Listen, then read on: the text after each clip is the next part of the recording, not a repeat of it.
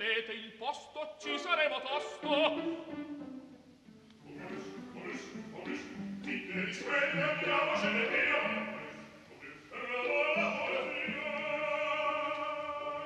Momus, il caffè dell'opera. Buongiorno, 11 e 21 minuti in diretta dagli studi di Via Asiago, il programma di Laura Zanacchi che oggi cura anche la regia, la responsabilità tecnica è di Gabriele Cioni. Buongiorno da Sandro Cappelletto. Anche noi ci siamo posti il problema di come finire l'anno, questa è l'ultima puntata del 2019 di Momus, beh abbiamo pensato di brindare e con chi? Beh, in compagnia del grande e forse anche infelice seduttore.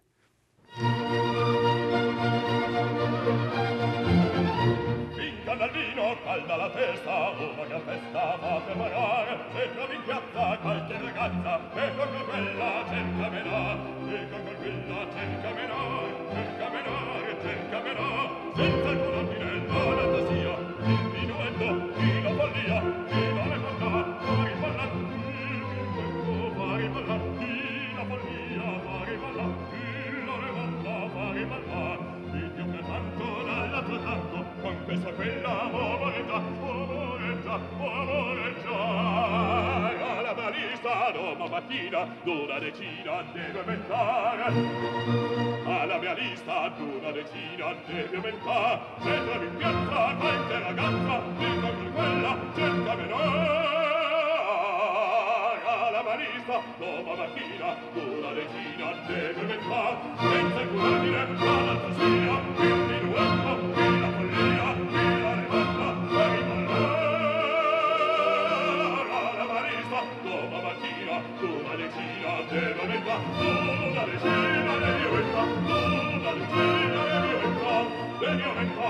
Thank you.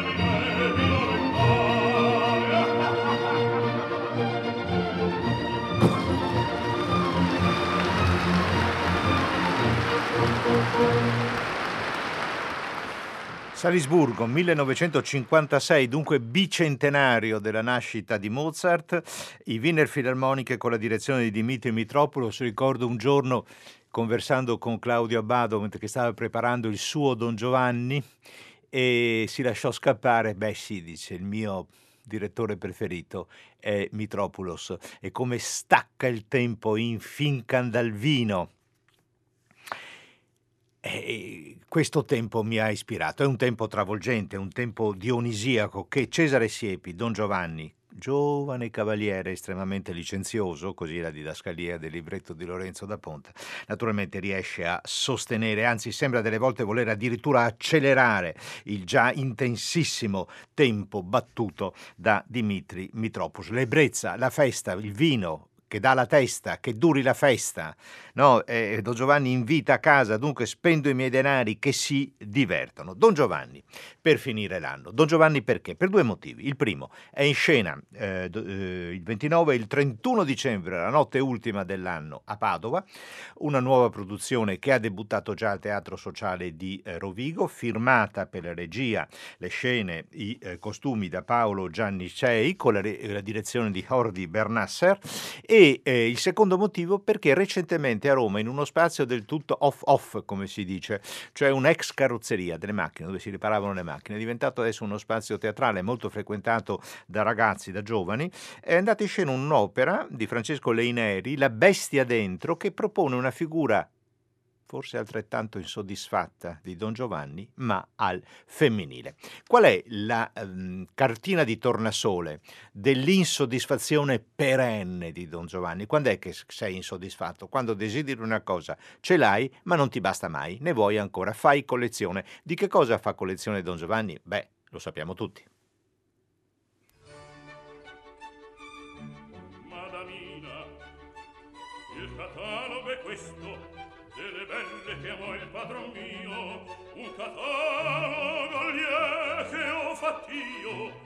osservate leggete con me. Osservate leggete con me. In Italia 640 in Almagna 231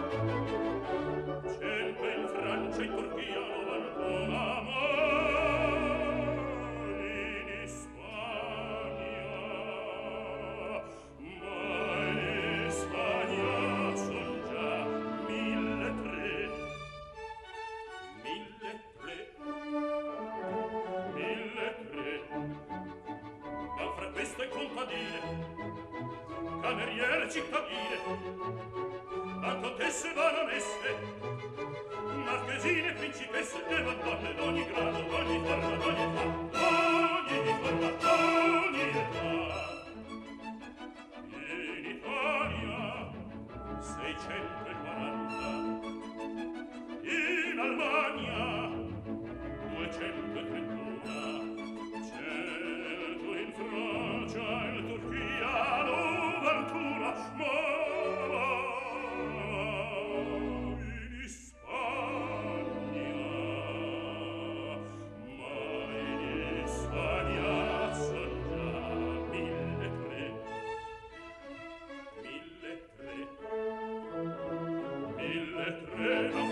contadine, cameriere, cittadine, battutesse, baronesse, marchesane, principesse, fanno nome ad ogni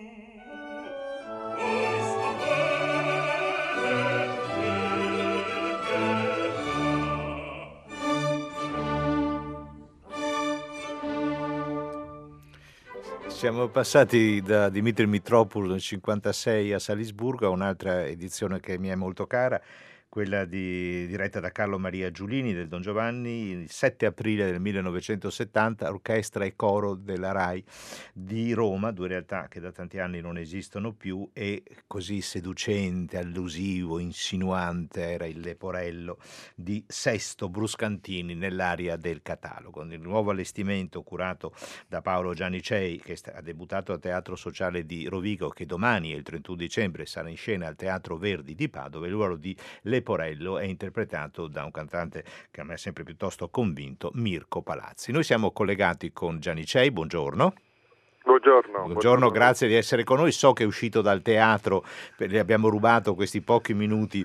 Siamo eh, eh, alla, alla, vigilia, domani sera è il debutto a Padova. Mi ha molto incuriosito ehm, eh, Gianni Cei, lei firma regia, scene, costumi e luci, dunque è totalmente responsabile dello spettacolo. Questa sua riflessione sull'equilibrio nel Don Giovanni tra l'ironia e il dramma, l'attrazione, la repulsione, la passione e l'abisso. Ho visto delle immagini dello spettacolo, lei non esce diciamo, da un'ambientazione che possiamo ricondurre al Settecento, affida la contemporaneità a dei gesti, a degli sguardi, a delle eh, intenzioni. Secondo lei è proprio questo equilibrio la cifra prima del Don Giovanni?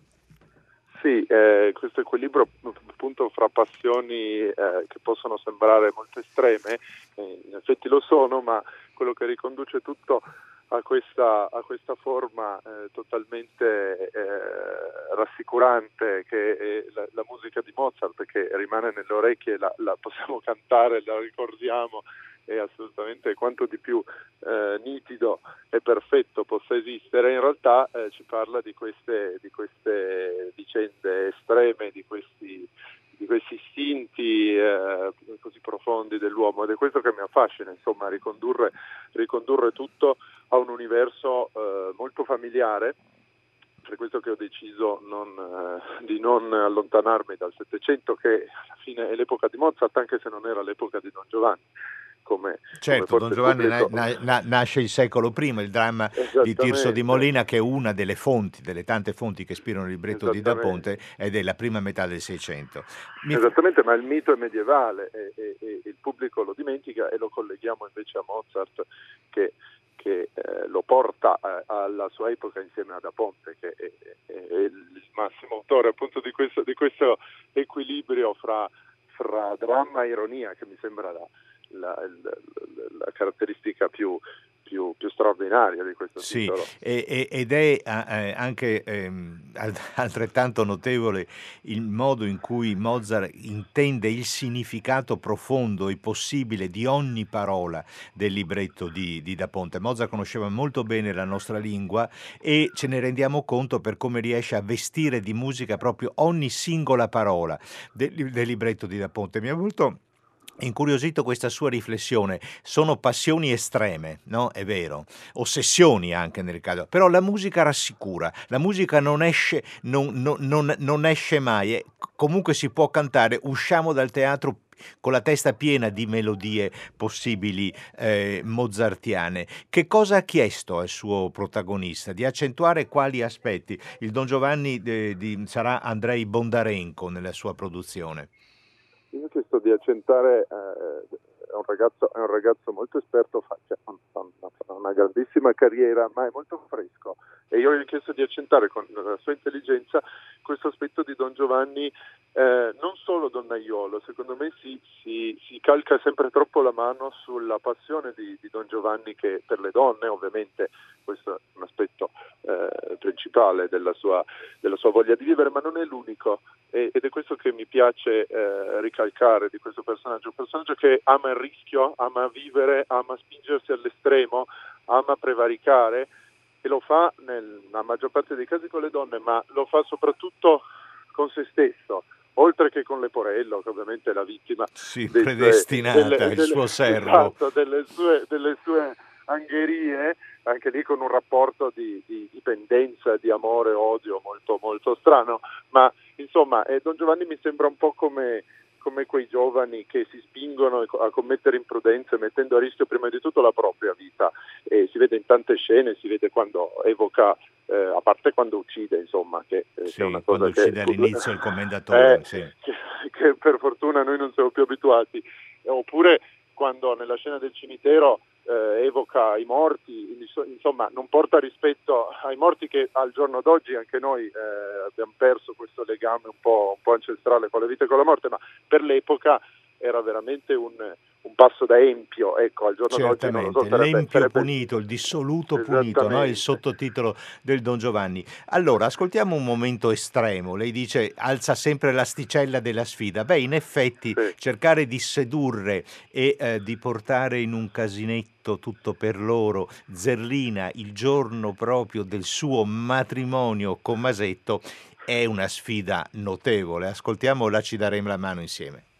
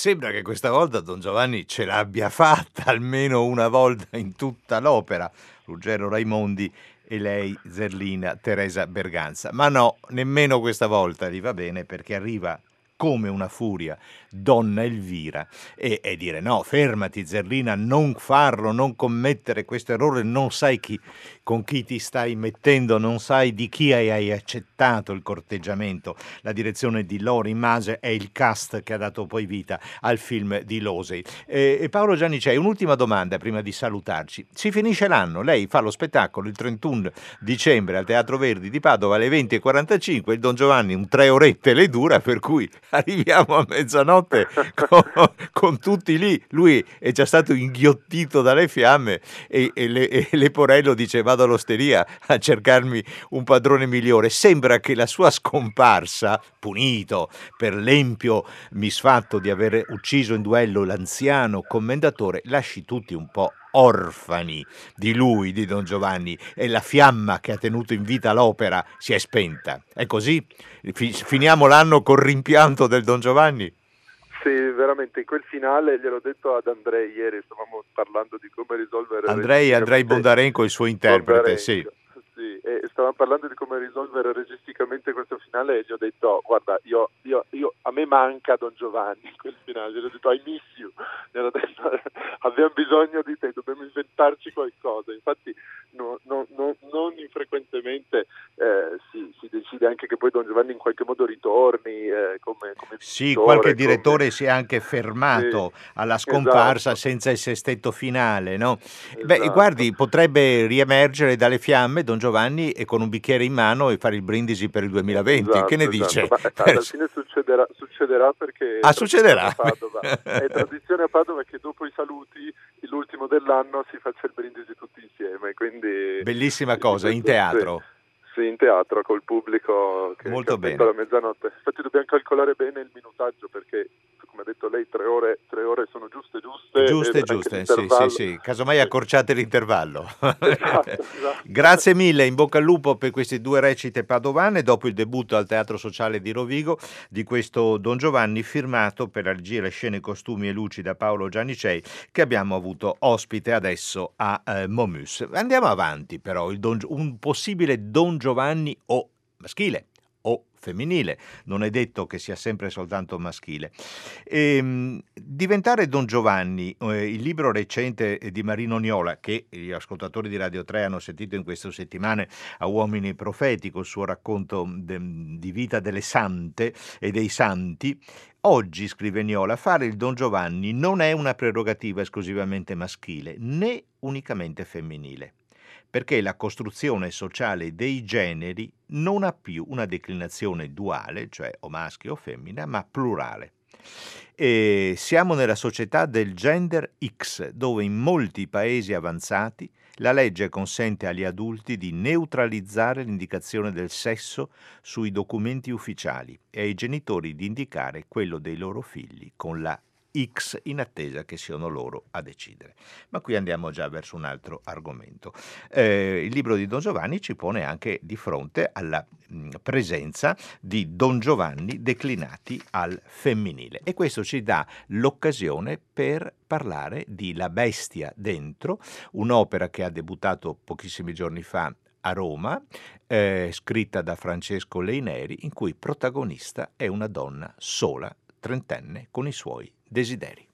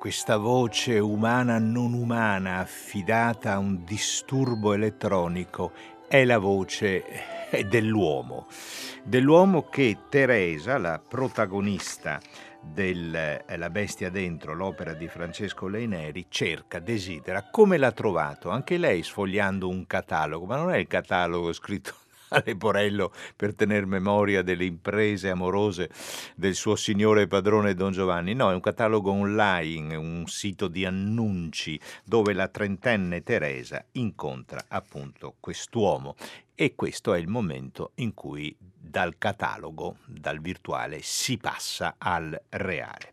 Buongiorno Francesco Leineri, grazie di essere, con, grazie di essere con, noi, l'autore della La Bestia Dentro, l'ensemble che abbiamo ascoltato, l'ensemble Musica Necessaria, la voce di Teresa e Fiammetta eh, Tofoni, poi le protagoniste una sarta, Chiara eh, Osella, una fioraia, Mariangela De Vito, un cuoco, Antonio Sapio. Siamo in un'abitazione un pochino da Blade Runner, no? siamo, in, eh, siamo in un lei co- comincia ehm, a scrivere la, la, il, la, sinossi di questo suo lavoro col libretto di Martina Tiberti dicendo il sole ha smesso di sorgere da tempo. Siamo in un, in un buio, no? siamo in un, sì. un, luogo che è buio, che rispecchia anche il buio eh, interiore. Come, eh, ehm, perché ha deciso di rendere protagonista il, una donna e il suo desiderio che non riesce a soddisfare? Bene, allora, dunque, diciamo che mh, mm, la, eh, la, figura di Teresa è una figura che diciamo, è, ho scelto, una figura femminile che si potesse anche relazionare a tante altre figure femminili alle quali siamo abituati della tradizione operistica, eh, che si ritrovavano in qualche modo anche spesso vittime del proprio desiderio, mh, penso, ma così viaggiando con la mente con fantasia a Lady Macbeth, a Gilda di Rigoletto o a Carmen stessa che è il desiderio. Teresa, diciamo il personaggio di Teresa è il personaggio di una donna che volevo fosse sia vittima ma anche carnefice all'interno del perimetro delle pulsioni del desiderio e la bestia dentro non è nient'altro che la parte più oscura e, in un certo senso anche indecifrabile di noi e quindi anche di Teresa che nel caso dell'opera drammaturgicamente va intercettata e riconosciuta per essere affrontata. E nel caso di Teresa appunto è un desiderio di, di amare che si trasforma in una ricerca ossessiva di un, di un, proprio complemento, non tanto di un proprio compagno, di un uomo, mm. e anche negli altri personaggi, ovviamente, che sono quelli di appunto una sarta, una fioraia, un cuoco, tre mestieri che rimandano al rito del, del, del matrimonio e quindi della eh, circostanza sociale entro la quale il desiderio certo, la, la sarta fa il vestito da sposa, la fioraia fa l'addobbo, il cuoco prepara il banchetto per gli sposi. Esatto. Eh, a me è molto convinto, lei è molto giovane, è un ragazzo siciliano, sta, sta sì. completando a Roma i suoi studi al eh, conservatorio. Questa riflessione nel nostro tempo, questi argomenti, appunto il desiderio, eh, l'anelito, la seduzione, il, lo stare insieme, parlano a ad una nuova generazione di insoddisfatti, insicura e impaurita dalla crescita e dalle eh, ambizioni. Non voglio che lei commenti questa, cosa, la, questa frase, la lascio così perché mi sembra molto secca e, e, e vera e che arriva dritta eh, alla meta. Ascoltiamo insieme invece il momento eh, finale della sua opera, La bestia dentro.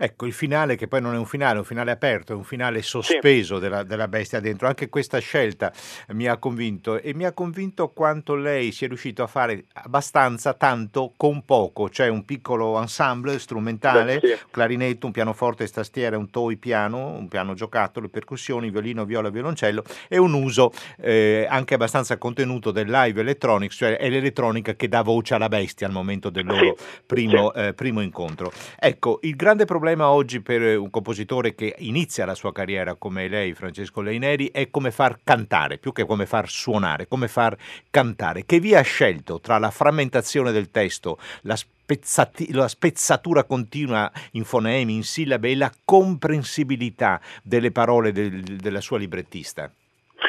Beh, eh, diciamo che eh, ogni compositore credo che poi abbia una serie di suoi metodi eh, nella, nella, scrittura e nel rapporto col testo che poi anche variano di volta, di volta in volta. Io sono partito eh, per scelta eh, direttamente da un testo, un testo che, mh, mm, che ho cercato di assecondare nella scrittura.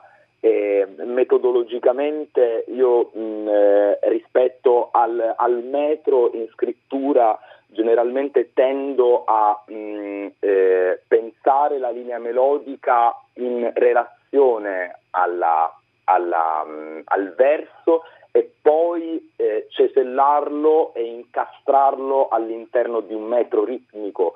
Eh, quindi in questo caso si traduce eh, nella pragmaticità della partitura da frequenti cambi eh, ritmici eh, in, ogni, in, ogni, in, ogni, istante proprio, veramente ci saranno credo in tutta la partitura forse sì, soltanto 10 battute in quattro quarti. ma questa è una scelta saggia perché ci dà la testimonianza musicale e vocale attraverso il canto della continua inquietudine che attraversa il personaggio, che è un personaggio incostante, no? per cui non segue una strada, ma ne segue molte, magari contemporaneamente, che si affollano insieme eh, dentro, eh, dentro, di lei.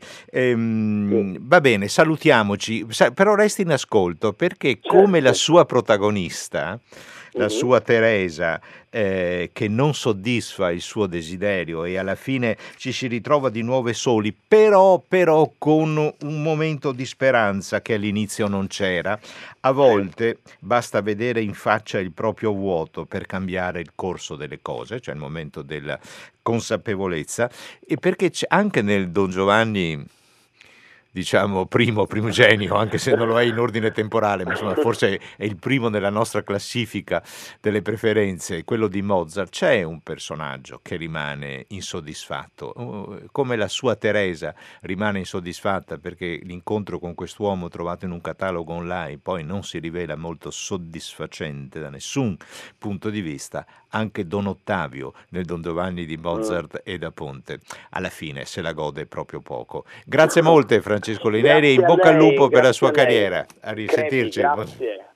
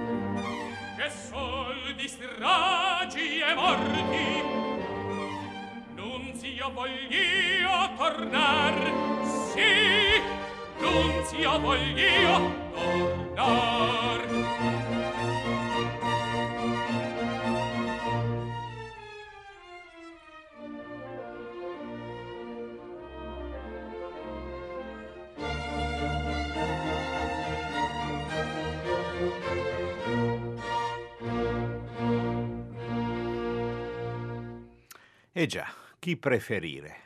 L'incerto è sempre un pochino al rimorchio Don Ottavio o il prorompente impunito, quasi totalmente, Don Giovanni? Bel problema, in ogni caso strepitoso eh, Alfredo Kraus, siamo ritornati alla direzione di Carlo Maria Giulini, interprete di Don eh, Ottavio, tutto con la più grande naturalezza e facilità di emissione. Lasciamo Mozart, Mamus si è occupato oggi del Don Giovanni in scena domani, è l'ultimo dell'anno al Teatro Verdi di Padova e della Bestia dentro, una nuovissima opera del giovane Francesco Leineri che affronta il tema del desiderio e della solitudine da un punto di vista eh, femminile. Ma adesso ritroviamo troviamo Mozart quando ci accomodiamo di, di, fra un attimo di là in sala da concerto.